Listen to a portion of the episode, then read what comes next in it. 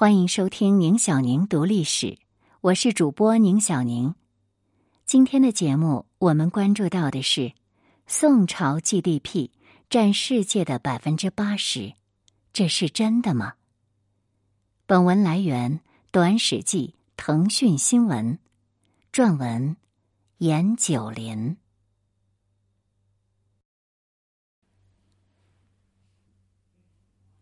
关于宋朝的 GDP，中文世界呢是流行着很多说法的，最常见的是两种，一种说宋朝的 GDP 占到了世界的百分之八十，另一种说占到了世界的百分之六十以上。在某些稍微严谨一点的文章和著作当中呢，就把这二者结合了起来，说占到世界的百分之六十到八十。其实这两个数据都不可信，占世界的百分之八十之说，这个源头呢已经不可考了，也没有任何的学术和史料的依据。它的广泛传播呢，和央视《百家讲坛》一档谈宋史的节目是有关的。节目当中呢，讲述人介绍了这个数据，而且对他持肯定的态度。占世界的百分之六十之说。则是出自误读，怎么个误读呢？英国经济学家安格斯·麦迪森在他的著作《世界经济千年史》当中，有一项利用购买力换算得出的统计。他认为，在公元一千年左右，当时正值中国的北宋时期，亚洲不包括日本的 GDP 规模是七百八十九亿国际元。那整个世界的 GDP 规模呢，是一千一百六十八亿国际元，前者相当于后者的百分之六十七左右。有些人就想当然的认为，不包括日本的亚洲呢，主要就是北宋了，所以呢，就有了宋朝的 GDP 占到了世界的百分之六十以上的说法。那其实呢，在这本书的附录 B 当中。麦迪森是有非常详细的表述的，他把亚洲不包括日本这个区域啊，划分成了中国、印度和其他亚洲国家地区三个部分。那么根据这张附表呢，中国在公元一千年前后的 GDP 规模是二百六十五点五亿国际元，只占到了世界 GDP 总量的百分之二十二点七。当时的印度呢，占的高一点。印度占到了百分之二十八点九。还有一点需要注意的是，麦迪森统计的是中国，而非北宋。他在书里面把公元一千年前后的中国人口确定为五千九百万，一般是这样认为的：公元九八零年的北宋人口大约是三千二百五十万。这五千九百万人当中呢，显然还包括了辽、西夏。大理等处的人口，也就是说，如果以麦迪森的计算为依据，那么在公元一千年前后呢，北宋的 GDP 总量占世界的比例，那是要少于百分之二十二点七的。此外呢，麦迪森还有一个关于人均 GDP 的数据对比，他通过购买力换算得出了结论：公元九六零年。也就是北宋立国的时候，中国的人均 GDP 相当于一九九零年的四百五十美元，比同期的欧洲要略高。遗憾的是，因为没办法带来让人激动的快感，麦迪森的这个数据呢，很少被中文知识界引用，而传播最广泛的说法是毫无依据的。北宋人均 GDP 达到了两千二百八十美元。当然，其实中国开始统计 GDP 呢，是一九八零年代的事情了。麦迪森的上述统计是在数据非常不充分的条件下做出的一种学术估计，而不是精确的计算。也有很多学者不认同麦迪森的数据，但这些不认同也不会从百分之二十二点七偏差到百分之六十乃至百分之八十。所以，百分之六十、百分之八十不可能是史实，只能是神话罢了。其实，判断一个朝代的生存环境对民众是否友好，不必使用后世发明的 GDP 之类的概念，咱们由传统的财税制度入手，也是可以管中窥豹的。北宋开国，民众承受的税负其实是很高的。朱熹曾经说过，祖宗创业之初，有很多事要花钱，老百姓承受的负担，比之前代以为过厚重。那就是说，与前一代相比呢，是重出了许多的。两宋三百年，这种状况始终没有得到改变。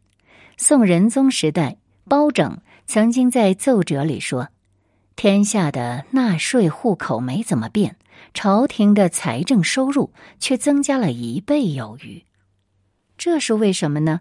就是因为这些年朝廷花钱的地方是越来越多，于是就开始玩折变，玩这个重率暴敛，就是变相的增税。他问宋仁宗：“日甚一日，何穷之有？”说这样一天一天的增税增下去，哪一天是个尽头呢？包拯说的主要是农业税。增税的核心动力呢，就是为了养活庞大的禁军和官吏集团。北宋禁军的数量在宋太祖时代已经有三十七点八万多人，到了宋仁宗呢，就高达一百二十五万多人，包括部分地方乡军。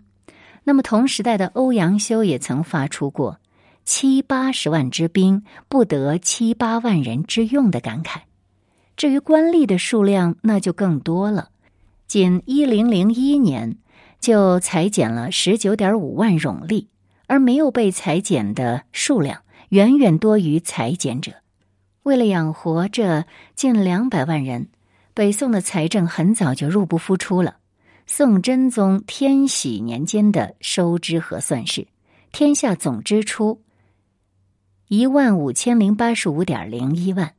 总收入是一万两千六百七十五点五二万，亏空了两千四百多万。宋仁宗时代有一位大臣叫贾昌朝，他对皇帝呢说过这样一番触目惊心的话。他说：“我治理过京畿附近的一个县邑，邑中呢驻扎了三千名禁军，留出了一万户百姓的税赋。”仅够勉强供应他们，交祀庆赏之前，还要从内库当中来开支。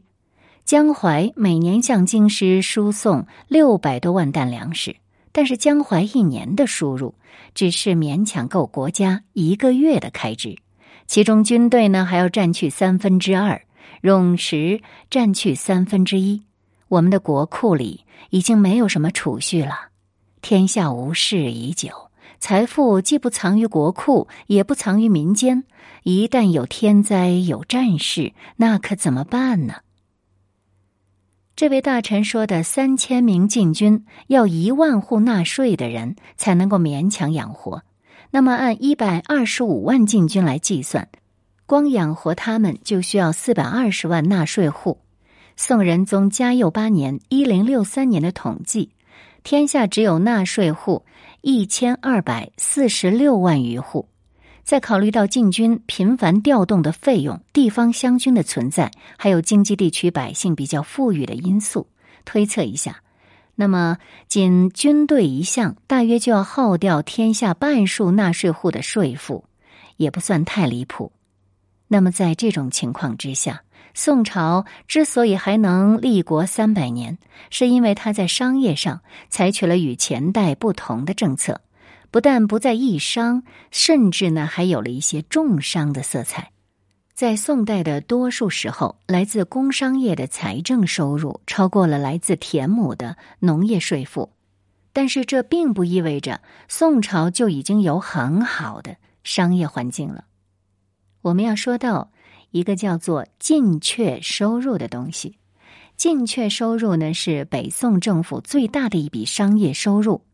所谓进却，就是国家垄断。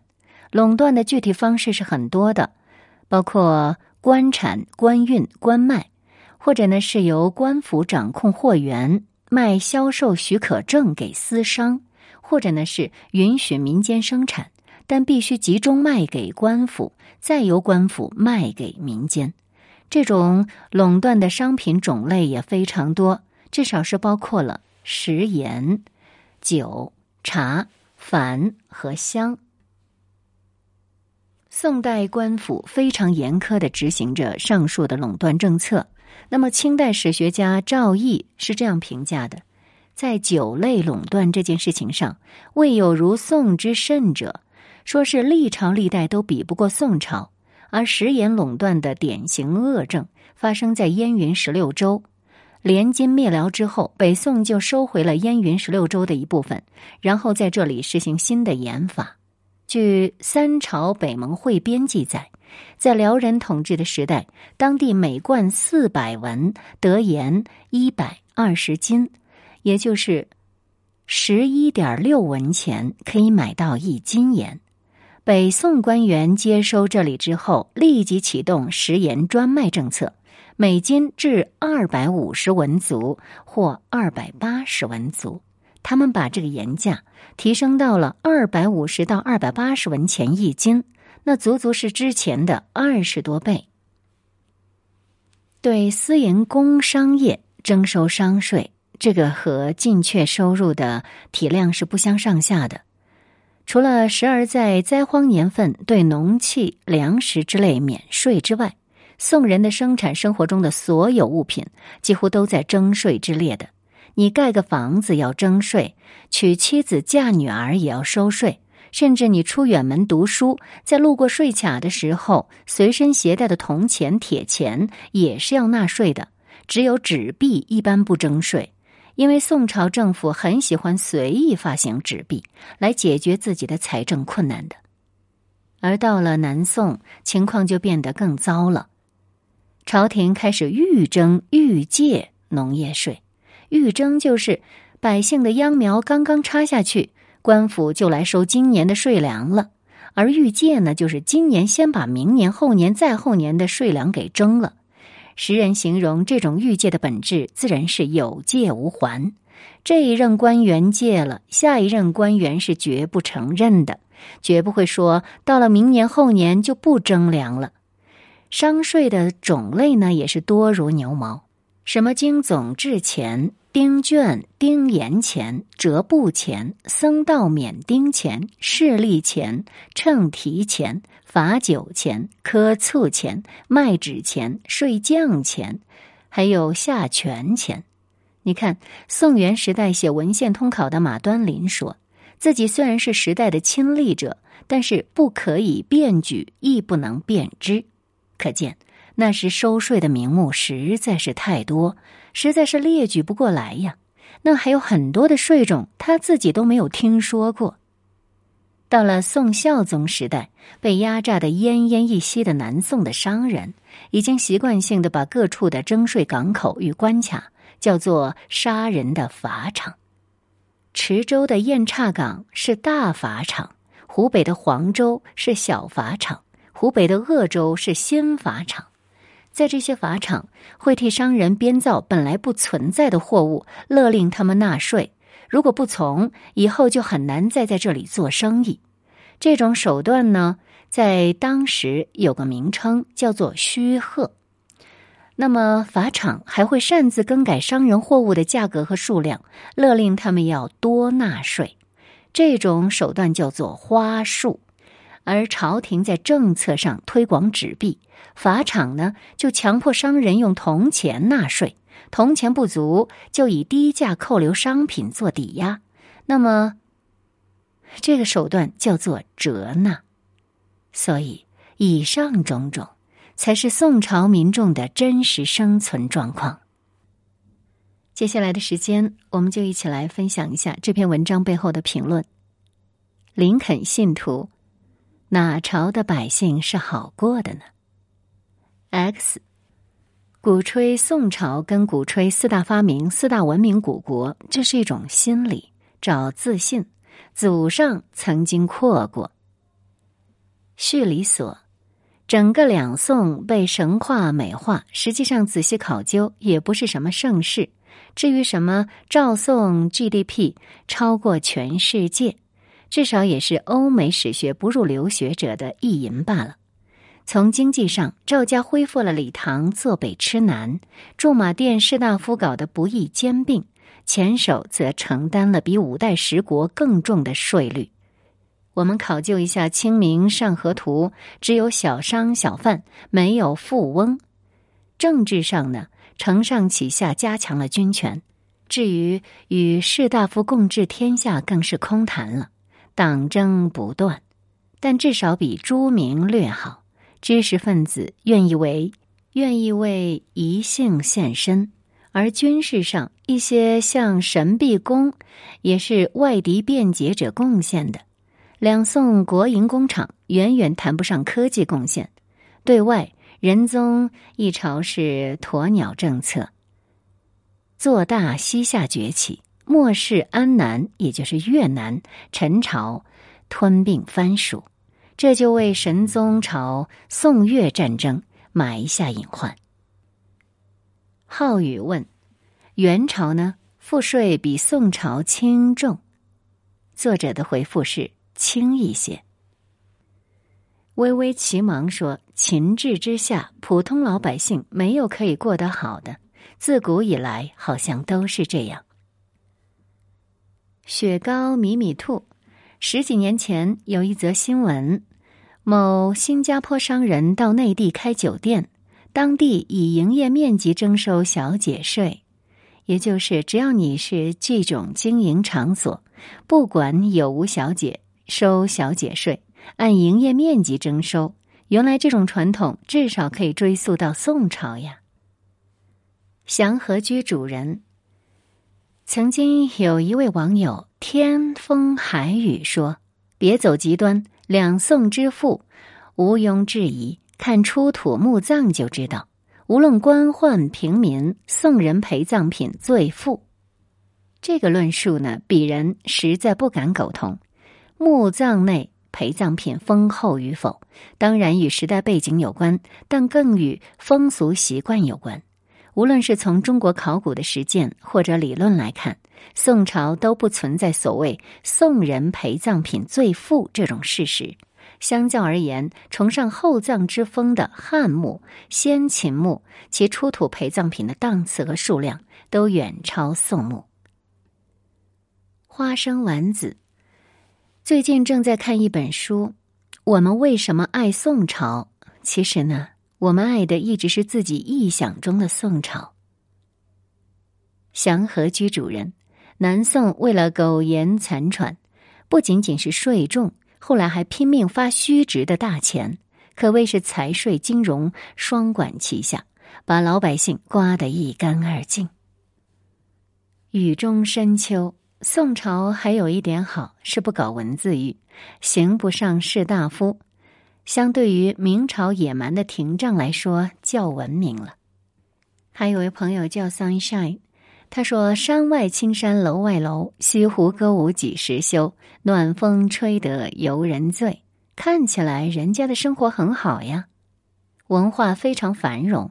学生时代可以学到的最多的文章诗词，就是宋代了。一个很穷的时代，怎么会有那么多锦绣文章呢？人们只有吃饱了，才有心搞文艺创作吧。王思杰说：“觉得计算什么一千年前、两千年前的世界 GDP 都是扯淡，经济数据都严重缺漏，怎么可能有可靠的结果呢？只有近五百年来的经济数据分析才是能靠点谱的。”蒋成先。今天还看到一篇文章说，北宋是因为大量进口羊肉导致铜钱流失亡国的，这种思维模式也是令人啼笑皆非了。还有朋友说，能信占世界 GDP 百分之八十的人，不知道有多中国中心论呢？没有读过书的中国人，也能透过佛教知道印度是西方大国。只看过金庸戏的人，也该知道波斯也是西方大国。学了九年义务教育的人，更是应该知道十世纪的地球长什么样。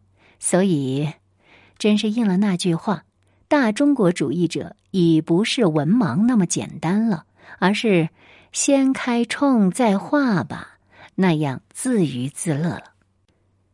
所有过往皆为序章。麦迪逊的结论不过是想当然耳。列宁也说过，王安石是伟大的改革家。马可·波罗吹嘘中国多么富庶，那为什么外国人的奇葩论断就能大行其道呢？可笑至极呀！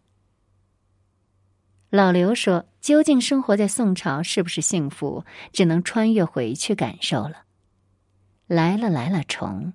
宋朝的历史几乎就是在外族的入侵中度过的。整个宋朝为什么重文轻武？因为赵家王朝建立在兵权之上，所以宋朝皇帝都怕武将实力大了威胁自己。图拉真大帝，自然经济人均产值其实都差不多。如果北宋占了世界百分之八十的话，那其他国家的人岂不是只能靠光合作用填饱肚子了吗？